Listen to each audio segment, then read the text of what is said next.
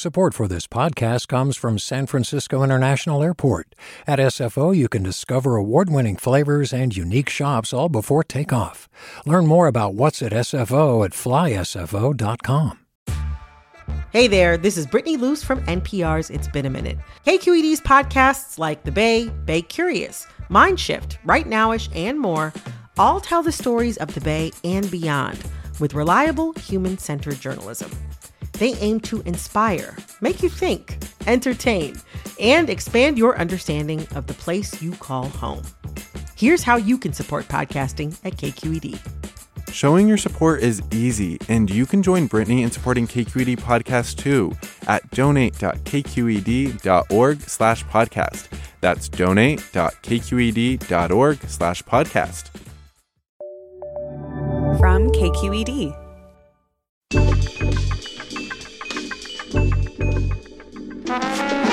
Hey there, Happy New Year, everyone, from KQED Public Radio. This is Political Breakdown 2019 style. I'm Marisa Lagos. And I'm Scott Schaefer. Happy New Year. Happy New and, uh, you know, in just a few days, we're going to have a new governor here in California. Call it a brownout. Transition to the governor, maybe? I think Sorry. Gavin, yeah, would like to avoid all Brown references. But that change is meaning a lot of turnover in Sacramento, where Jerry Brown's administration is packing up, and Governor elect Newsom's staff is getting ready to hit the ground running. Yeah, so we're going to have someone on the show today who knows firsthand what uh, that kind of transition is like. Aaron McLear was the press secretary for Governor Arnold Schwarzenegger for five years of his term. He also worked for an Ohio governor, for Mitt Romney, and for Uber, Yeah, which will be fun to talk about too. Absolutely. We think if he's if he's down. I We'll was see. using Uber everywhere when I was in Mexico. Oh, week. really? Just FYI. Just FYI. Yeah, Okay. that's all. He's pro Uber. We'll get it. We'll get into that. But first, Scott, let's talk about um, the big news of the day. A dawn, the dawn of a new day. San new era. Francisco Nancy San Francisco's Nancy Pelosi is officially the House Speaker. We've been expecting it for a while. Yeah, and you know, it was uh, the image of one Californian handing the, the Kevin McCarthy handing the gavel to another uh, was interesting to me. I mean, of course, McCarthy aspired to be Speaker, uh, grasped to the ring, and didn't quite get there. In fact, had a terrible election uh, with so many of his uh, members getting defeated. But uh, it was an all California affair, and, and then they brought the kids up. Yes, and I mean, speaking of those defeats, I mean, all seven members of the new Democratic California caucus did vote for Pelosi, even after some waffling by some of them. Right, Cisneros in particular. Um, but yeah, uh, Pelosi sort of did a redux of 20, 2007, surrounded by children. Were there Um, any Republican kids? I mean, kids of Republicans up there? I don't think they've I don't know if they registered yet. Sent them up there. Really? It, it seems. I mean, the whole thing is very partisan, right? Like you can tell. I mean, I noticed even when she she had a line about it being hundred years since women had the vote and how many the record number 127 women in both houses of Congress. The Republicans didn't stand up for that. They clapped. But Yeah. when I was looking, you know, still don't stand up. It's very No, yeah, no, I think that's uh, you know at Pelosi, it, it is an extraordinary story. Uh, you know, like her, hate her, she ha- is a survivor. She's you know think about this, seventy eight years old. And uh, she was introduced by Hakeem Jeffries, who I think said, you know, she's just getting started, which probably gave, you know, heart palpitations to some of the freshman members. Uh, but no, really, uh, if you think about like where she when she was born, what the world was like, where she lived, how she lived her life. well, life. just having the stamina and the the wherewithal. I mean, a lot of people at that age are traveling the world, you know, hanging out with the grandkids, uh, and you know, God bless them, you know. Yeah. But she's really so uh, committed, and as the Republicans are committed to making sure she's not successful. That's right. I mean, so I think we'll be watching, obviously, all of us in the U.S. to see what happens. But it's it's interesting, I think, as a San Franciscan, to kind of see her rise again. First uh, speaker in six decades, I think, who retook this the gavel after losing it. And I don't think anyone's had such a you know long period in between being speaker. So Um, so yeah, so that's happening, and then this other thing you might have heard about 2020 election. Yeah, boy, there was kind of an odd uh, event today. Uh, you know, of course, there's all these Californians thinking about running. No one's officially in yet. Kamala Harris, Eric Swalwell, Tom Steyer. Eric uh, Garcetti. Eric Garcetti. the mayor. And so uh, in Washington today, uh, Dianne Feinstein was cornered in an elevator and was asked, you know, about the about 2020, and she said, "Yeah, I like Joe Biden. Uh, he's got a lot of experience. I've worked with him. I really respect him." And then the door the doors closed, uh, and the you know Twitter exploded. Uh, it was it was odd because she just like handed the endorsement without he's not even a he's not running yet, and b he didn't she didn't get anything for it. It was just it was an odd moment. Yeah, I mean, and and you got to wonder what the next uh, meeting between her and Kamala Harris is going to be like. Given the doors were closed. Oh, but I like Kamala, you know, like that. But uh, yeah, and no heads up, of course. But you know, I guess on some level, hey, she likes Biden, so she's entitled to say that. Uh, she's not going to have another election that she has to face, and um, I'm sure that uh, she's more comfortable in a lot of ways with with Joe Biden than you know she is I with think Kamala Harris. yeah, and I think it's a very sort of Dianne Feinstein thing. She's like, "What? I, I like him. We've had a long Right. Relationship. I like what he did in, in the Yeah. Senate." Trump could still be a good president. Yeah, Same thing. you know, just for fun, what's your predictions? Like, when do you think we might hear from a from a Harris or Swalwell about these intentions? They've all they all sort of indicated they were going to chew it over over the I mean- holidays. I mean, certainly in January. I, I would say within the next couple of weeks, maybe. You know, I think they're gonna they're gonna all start dribbling out, and once they start, then they're all. But people like Biden can kind of hang back, you know, because he can raise money quickly and has name ID already. Swalwell and Garcetti, you know, I'm not sure. I mean, they may not get in. You know. Right. You know, they may be running for vice president. I mean, they're certainly getting the attention. I mean, every time you turn on the TV, there's Swalwell or Schiff, Adam Schiff from. He must uh, have a Burbank. desk at MSNBC. totally. There was one moment this afternoon that Schiff was on CNN and Swalwell was on MSNBC. You know, they're they're in demand now. um, but not a lot from Steyer lately. No, no. We'll see. All yeah, right. Well, he needs something other than we got to impeach the president. Well, we will, of course, be watching all this closely since not only are there four Californians potentially running, we know but of. we are going to be part of Super Tuesday. So Right. it'll be wow, and it's coming so uh, fast. It's like, a year away. yeah, Well, a little more. but yeah, but the organizing and all that stuff is really going to get going really quickly. All right. Well, let's turn our attention back to California. We're going to take a short break. And when we come back, we will be with Aaron McLear. You're listening to Political Breakdown from KQED Public Radio.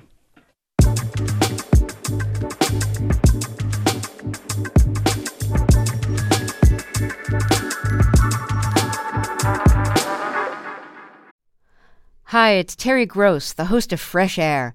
We bring you in depth, long form interviews with actors, directors, musicians, authors, journalists, and more. Listen to our Peabody Award winning Fresh Air podcast from WHYY and NPR. Hi there, I'm Rund Abdelfatah from Throughline. If you're listening to this podcast, you know that KQED produces exceptional storytelling that keeps you informed, inspired, and entertained. Their podcasts cover issues from your neighborhood to the entire country and everything in between. Support this work today. You can help us continue to bring quality podcasts to your ears. Just head to donate.kqed.org slash podcast. That's donate.kqed.org slash podcast. And welcome back to Political Breakdown. I'm Scott Schaefer here with Marisa Lagos, and we're excited to welcome to the to the breakdown Aaron McLear. Uh, Aaron, he is a, a longtime GOP communication strategist, although perhaps not still.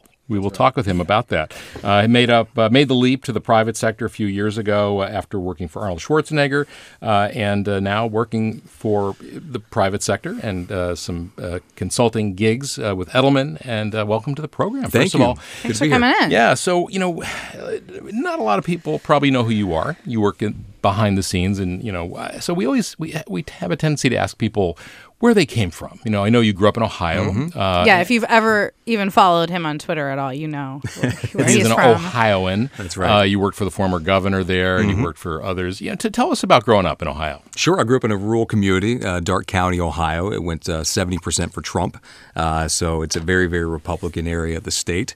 Uh, and then I went to The Ohio State University. I graduated in journalism and political science there. Uh, Journalism, for- so you've always liked us. I have. I was actually a, I was a sports writer for the Ohio State Lantern, so I have a, um, uh, journalism background uh, almost. Um, worked for Governor Taft there for a few years. Uh, did the Bush campaign in 04 as the communications director. Uh, then I went to Washington.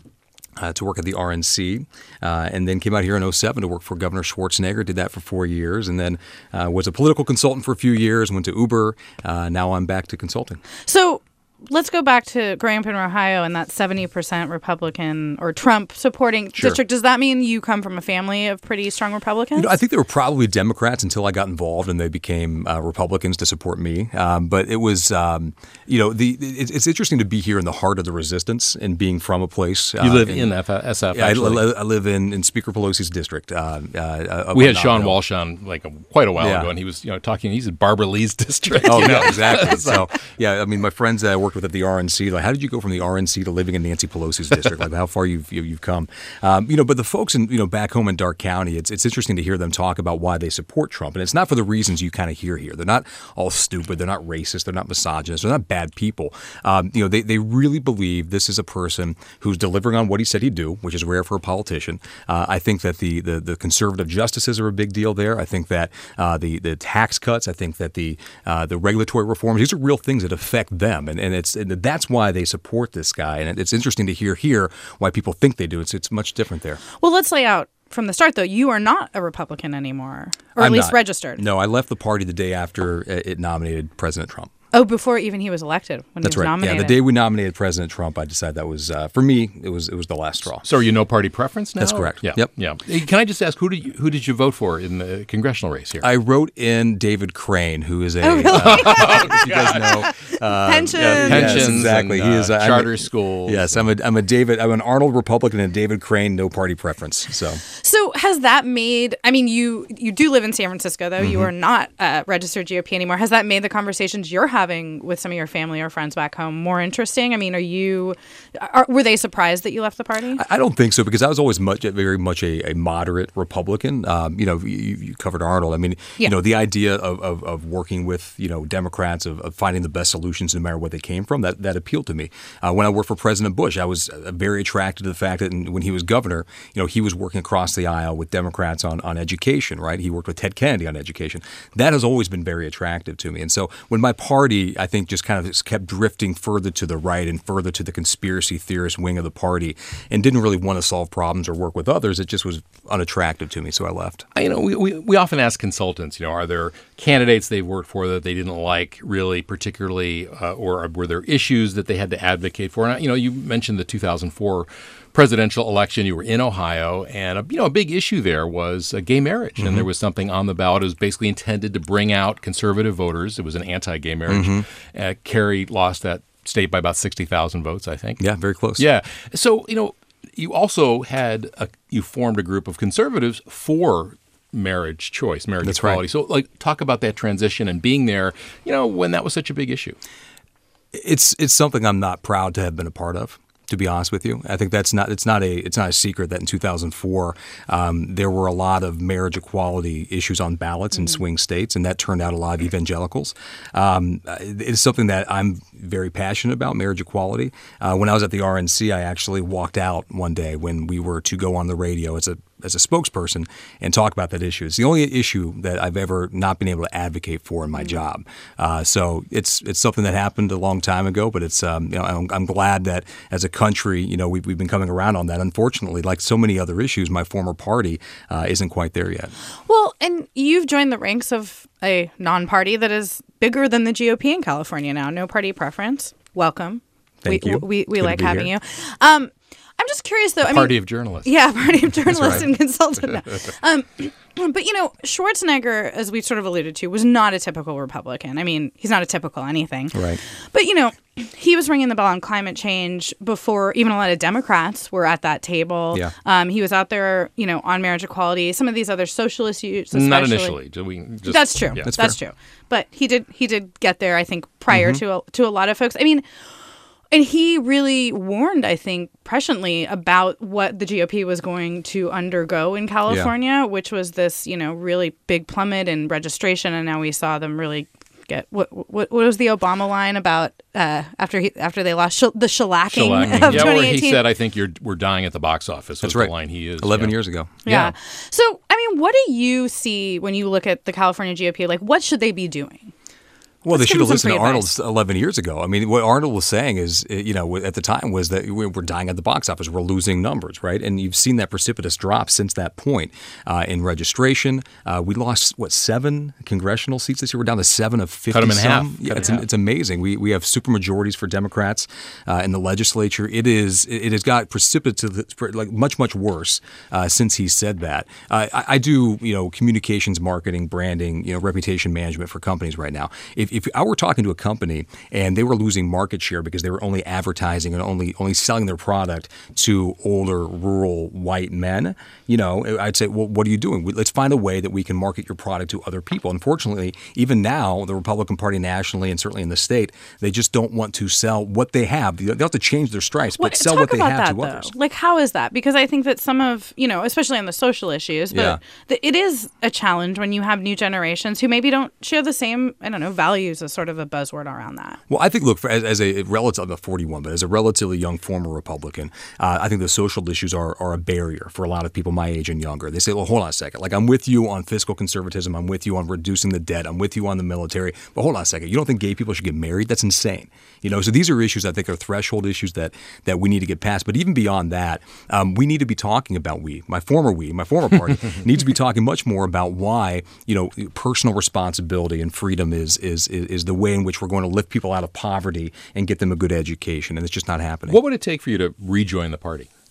Oh, I, I- would love to. I hope I can someday. I think as long as it's it's being led by by President Trump and these conspiracy theorists on the right, um, it's it's just not a place where I feel comfortable being. It's weird to me that uh, you know that a party can so quickly, you know, the Mhm. party of George Bush, Yeah. George, George W. Bush, and H. W. Bush, Ronald Reagan, you know, can suddenly become a party that seems so much more.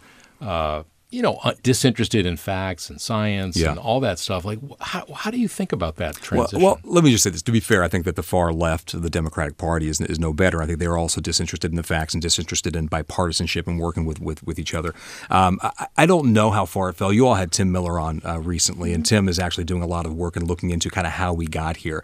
Uh, I think a lot of it had to do with the you know with the with the Tea Party movement. If you look at the you know what happened with with Sarah Palin and what that sort of ignited uh, in people, and it kept going. Um, but for whatever reason, the you know sort of the adults in the room are no longer controlling things, and it's these the, these these conspiracy theorists, these Steve Bannon types that are that are running things now. But you mentioned, and I want to move on in a second. But you, you know, you mentioned immigration. Um, you mentioned that you know this issue of of I think people in maybe coastal cities thinking that Trump supporters are racist. But that really has been a huge issue, and I do wonder how you you know when you're talking about bridging some of those those gaps how you do that if you have a party that has really embraced some of these more hardline immigration positions Yeah. Well, I think it takes things like what, what Governor Romney did the other day with his with his op-ed in the Washington Post, which is to really call out the president for, for some of this this moral behavior. You know, forget the issues for a second, but just the way in which he's behaving.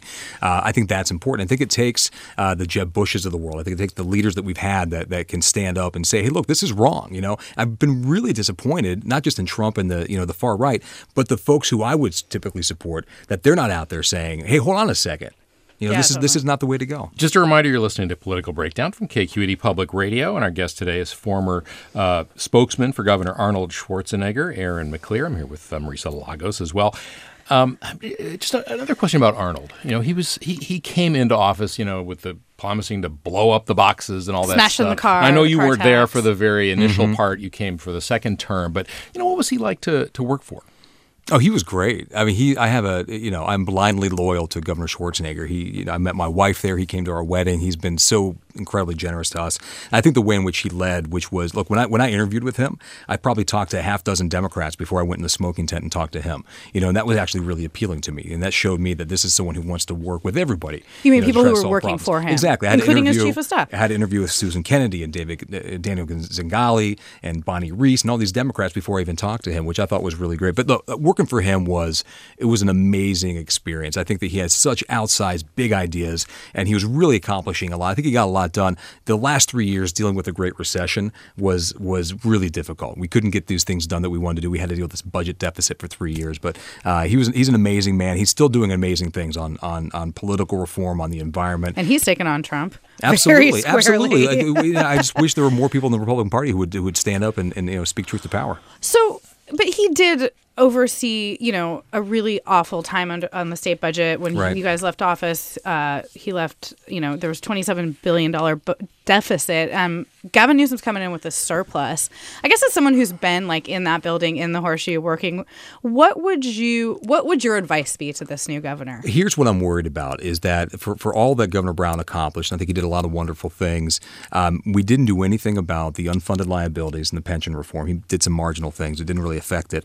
And we did nothing about the tax system. Those are the two big elephants in the room that are going to come back to bite us when we don't have six years of a, of a good market, right? Do you Yeah. think that because Newsom has said that everything's on the table with regard to tax reform, including Prop 13? Mm-hmm. I mean, can you see some modification to Prop 13 that might include, say, a split roll for Yeah. commercial property that you know would be part of the grand bargain? I think everything needs to be on the table, and I think that the, the electorate is different than it was in 1978 when when when, when that proposition passed. But I, I don't think there should be any sacred cows. It's a real it's a real problem. I mean, we are going to go through another recession, you know, any day now, right? and when we do, you know, that 20 se- what do you have a 20 some billion dollar uh, surplus that's going to go away, and whatever's in the rainy day fund is going to go away. Like Really that's that's fast. that's the exactly that's that's that's pocket change compared to the problem we're going to have. And I mean, the other difference between both when you were up there and even some of Brown's terms is that you have this like super duper majority of Democrats. Right. Um, and we I, we've talked on this show a lot about the potential for you know that being a double edged sword for for Newsom. I, I'm curious though, like what do you see as the opening since you're in the private sector now for business with this? Because it seems to me like moderate Democrats have kind of become the Republicans of ten years ago. Right. Like, do you think that there's I don't know is is it a better or worse place to be as a as somebody in the business sector than it was a couple of years ago? I think it's. I think they've they've been smart. I think the chamber has been smart in changing their strategy instead of blindly uh, endorsing and supporting Republicans. A few years ago, they decided, hey, hold on a second, Republicans are completely irrelevant in California now. Uh, we need to get with the moderate Democrats. We need to back the moderate Democrats or the business friendly folks who are going to you know support some of their issues. I think they've been smart in doing that. I want to ask you about the private sector. You did work for Uber for a while, a company that really needed a change in corporate image. You know, what was that like working there? And did you try, you know, to change the image? It had, you know, the CEO ultimately left. Uh, ho- very bro kind of atmosphere, horrible environment for women, minorities. Uh, you know, was it? Did you see all that, or you know, was that overblown, or did you see it? Oh, cor- no, we were there. I was I was in the middle of all of it, and uh, I was part of the, the the team that was dealing with that on a day to day basis. Uh, and first of all, it was fascinating for someone like me, you know, who comes from politics. Uh, it had that pace and intensity and importance and front page news every day, right? And so it was it was it was really really fascinating. And I What, think it was, like what was fascinating? well, I think it was fascinating to deal with something that was so that was so quick moving and that was so that we couldn't prepare for. Right? That's the that's the stuff that you do in politics. That's that gets your adrenaline going. Like you know? campaigns. Exactly. It's like a campaign. The only difference is on a campaign, you got that, that, that calendar on the wall where you go 32 days, 31 days, right? At Uber, there was no calendar on the wall. It was like, it was like that pace. We had no idea when it was going to end. Uh, but we were, I worked with some really smart, really great people there. There, there. there continues to be some really smart, really great people there. What about the culture? I think the culture is changing. I think that's tough to shift the culture from what it was to, to what I think it's going to become. Uh, I think Dara is excellent. He's the new CEO, and he's brought in a great leadership team there. What do you see? Like, is it very? I mean, you mentioned sort of the fast-paced culture, which is unusual because a lot of people go from politics to the private sector, and Mm-hmm. I think are like, why do we have to have fu- fifty-five meetings about anything? Can someone make a decision? Yeah. But then there's also similarities in that the original. Uh, CEO of Uber really did set the tone, Travis Kalpernick, and Mm-hmm. you know, I, guess like, is what are the differences in a corporation versus a candidate, and and are there similarities? I think it was very similar, at least at Uber. Uh, now I work with some other corporations now that are not as fast paced and not as hyper growth as it was at Uber. But certainly at Uber, it did feel like the the, the company was the candidate. And you heard David Plouffe, who I used to work with, when he came into Uber, that's what he said. He said he's going to treat the you know Uber as the candidate. And we really ran the policy and comm shop, you know, similar to what a political campaign is. I work with other companies right now that are a little bit slower paced, that have a little bit more bureaucracy. Um, you know, frankly, from my background, I much prefer those kind of startup-y uh, cultures. I work with a, um, a venture capital firm here in town that, that where I get to have, have some exposure to that. It's a lot more fun. Well, I know you worked with Ron Conway, uh, who uh, Uh-huh. helped to uh, is sort of an angel investor, very controversial here in San Francisco. He's, I think, a former Republican, but was a Yeah. big backer of Ed Lee, and you Yeah, formed. a- only controversial because he entered into the political sphere, That's right? right. yeah, He right. right. No one knew who he was controversial about before Ron, you that. know? But Yeah. uh, you know, talk about that. You know, working for Ed Lee, why you felt. Uh, I mean, that was something that he that Conway wanted. Yeah. and, and Lee was obviously very pro tech, uh, which some think now maybe wasn't the best thing for the city. Well, that was a that was a. I, mean, I totally disagree with that, but that I mean, that was a that, was that was a fun campaign. I met Ron in 2011 and, and, and ran the independent expenditure campaign in support of of, uh, of Mayor Lee. Um, it was the one with the MC Hammer video. Right, that's what I was going to Yeah, bring up. too- you guys got a lot of attention for that. Yeah, it was great. It was a, it was a lot of fun. I've worked with Ron since then. Uh, but no, I think Ed Lee did a lot of great things for the city. I, I think that, that that Mayor Breed now is going to continue some of that work, and, and I know she's very focused on on a lot of the issues that we have here. Do you think the tech is sort of unfairly maligned in terms of uh, changing the culture of the city, driving up, uh, you know, really having a big Yeah. negative impact on affordability and so on? I, I think that it's it's a factor that needs to be looked at, but I think that a lot of other factors are, you know, the I think that it is, you know, you talk about Sacramento being, you know, a one horse town. I mean, you know, there's just different shades of, of liberal liberalism here in, in San Francisco. So I don't think there's a lot of uh, of, of opposing views in City Hall uh, that could come up with some some interesting solutions. I'm hoping Mayor Breed, I, I believe in her quite a bit, that she's going to come up with some of these solutions. But I think it's overly simplistic to say that because we have this influx of tech companies here, which are by the way providing a ton of jobs, and you talk to I'm sure you know restaurants and, and other other small businesses around town, they're they're very happy to have the business. Uh, I think it's very narrowly uh, focused to say it's because of tech that we have these issues. So you just said nice things about former Mayor Ed Lee, Mm-hmm. who passed away uh, about a year ago, and current Mayor London Breed. That leads me to believe you have voted for Democrats. Oh, I voted for a lot of Democrats. I think I think I wrote a check to, to Mayor Breed. Uh, I wrote a check to uh, whoever the, the, the current United States senator is from Alabama who, ra- who ran against Roy Moore. I don't even know his name. Doug, Doug, Doug Jones. Sure. Yes, I, I wrote a check to him. Uh, I was quick to do that when our party decided to, to support a, a pedophile. So uh, I've supported lots of Democrats uh, um, uh, back um, through the years, most, mostly Republicans. Yeah. But you know, It's a little out of left field, but you know, you mentioned Alabama. What, what do you make of the you know the the kerfuffle around the the managing partner of the Giants who got in trouble for sending donations to you know campaigns that ended up using you know making racist ads and so on? oh god, so it was, I, I didn't see that, but the, the, the managing director of the of the Giants, yeah, Giants. Johnson, I think his name Okay. is. And if you don't know about it, we'll skip well, it. look, I, I think that like I, I think that you need to be careful, and I, when I advise you know uh, you know individuals and, and corporations on how they're going to play politically, you, you got to vet this stuff very, very, very thoroughly because um, you know a lot, is particularly now, there's a lot of snake oil with a lot of what these you know political consultants are selling, and we've seen recently you know a lot of them get in some trouble. So you have to be very careful to vet where your, your money is being spent. So let's talk about next. So Monday, Newsom gets sworn in. Yep. Um, we will actually have a special broadcast. Scott will be up there along with 11 our own 1. Katie Orr. Yep. Um, but you know, you were there as Schwarzenegger exited the stage. What's it like handing off the reins to a new administration? And is it? it it's probably a little different this time because it's a Democrat to a Democrat, but Yeah. it, it must always be a little strange. Well, it was look for. I mean, personally, it was it was bittersweet. I mean, we turned the lights out in that place. We we didn't want to go. We we loved and adored and still do Governor Schwarzenegger. and We really were proud of the work we did. So it was a sad moment. Um, we spent a lot of time with Governor Brown and his wife and his team as they were coming in. Um, frankly, they had been there before. You know, he had spent his lifetime in public service, so they didn't need us. They they were. I think they were very gracious about saying thanks, but no thanks. For you know, just let, let us let us move in here. Let us know when the the Conan sword is gone, so we can move in. um, uh, and I think this is like, you know you have a lot of people like like like Daniel Gonzalez and like Ana Matosantos who served under Governor Schwarzenegger, who served you know at least Ana with with this administration. I think there's a lot of holdovers.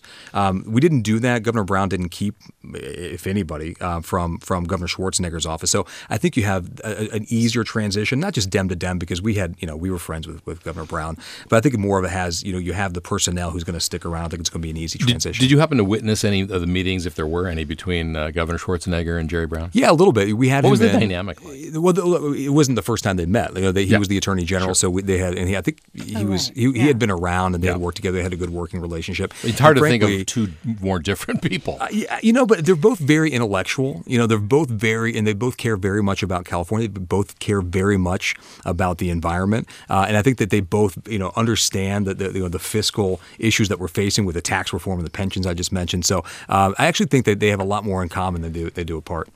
All right, thirty seconds left. Have you ever driven Uber? I did, yeah. I, I did about 40 trips um, when I was working there just to get a better understanding of it. And I, I ended with uh, five stars. Yeah. Yeah, five stars. No bad worst, experiences? worst story. Um, I didn't have, you know, I actually threw up in your car. I actually, someone got in my car. Um, someone got in my car who actually knew from Sacramento, a political consultant from Sacramento. Yeah, he's And a gave you three stars. Yeah, exactly. So no, it was it was a really great experience. You know, it was it was it was fun. So back up in case politics. And never know. It's a great gig. It's a great gig. You're not, you're not going to hear me say anything bad about that about that company. Yeah, the McLear family are you know, big supporters of Uber. Nice. Well, thank you so much for coming in. You going to the inauguration on Monday or no? I will not. Uh, I will not be in town on Monday. Sadly, I'll be at the national championship game down in Santa Clara. Oh, so yeah. I'm going to Wow. I'm going to miss it. Hashtag priorities. That's exactly right. All right. Well, Aaron McLear, Thanks a lot thank you coming in. again. That will do it for this edition of Political Breakdown, a production of KQED Public Radio. As we mentioned, we'll be back Monday with live coverage of Gavin Newsom's inauguration starting at 11 a.m. And later in the week, we'll continue the party during our regular uh, breakdown. Thursday, we'll sit down next week with Senator Holly Mitchell, who chairs the Budget Committee. We'll get her perspective just hours after Newsom unveils his first spending plan. That is like Christmas for political junkies. For this week, our producer is Guy Marzorati, and our engineer is Seal Muller. Ethan Lindsay is our executive editor. Holly Kernan is our chief content officer. I'm Scott Schaefer. You can follow me at Twitter. I'm at Scott Schaefer. And I'm Marisa Lagos. You can find me at M Lagos. That is a wrap for this week's political breakdown from KQED. See you next time.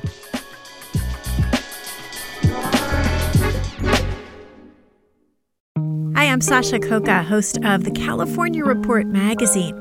Every week, we bring you stories about what connects us in the giant, diverse Golden State.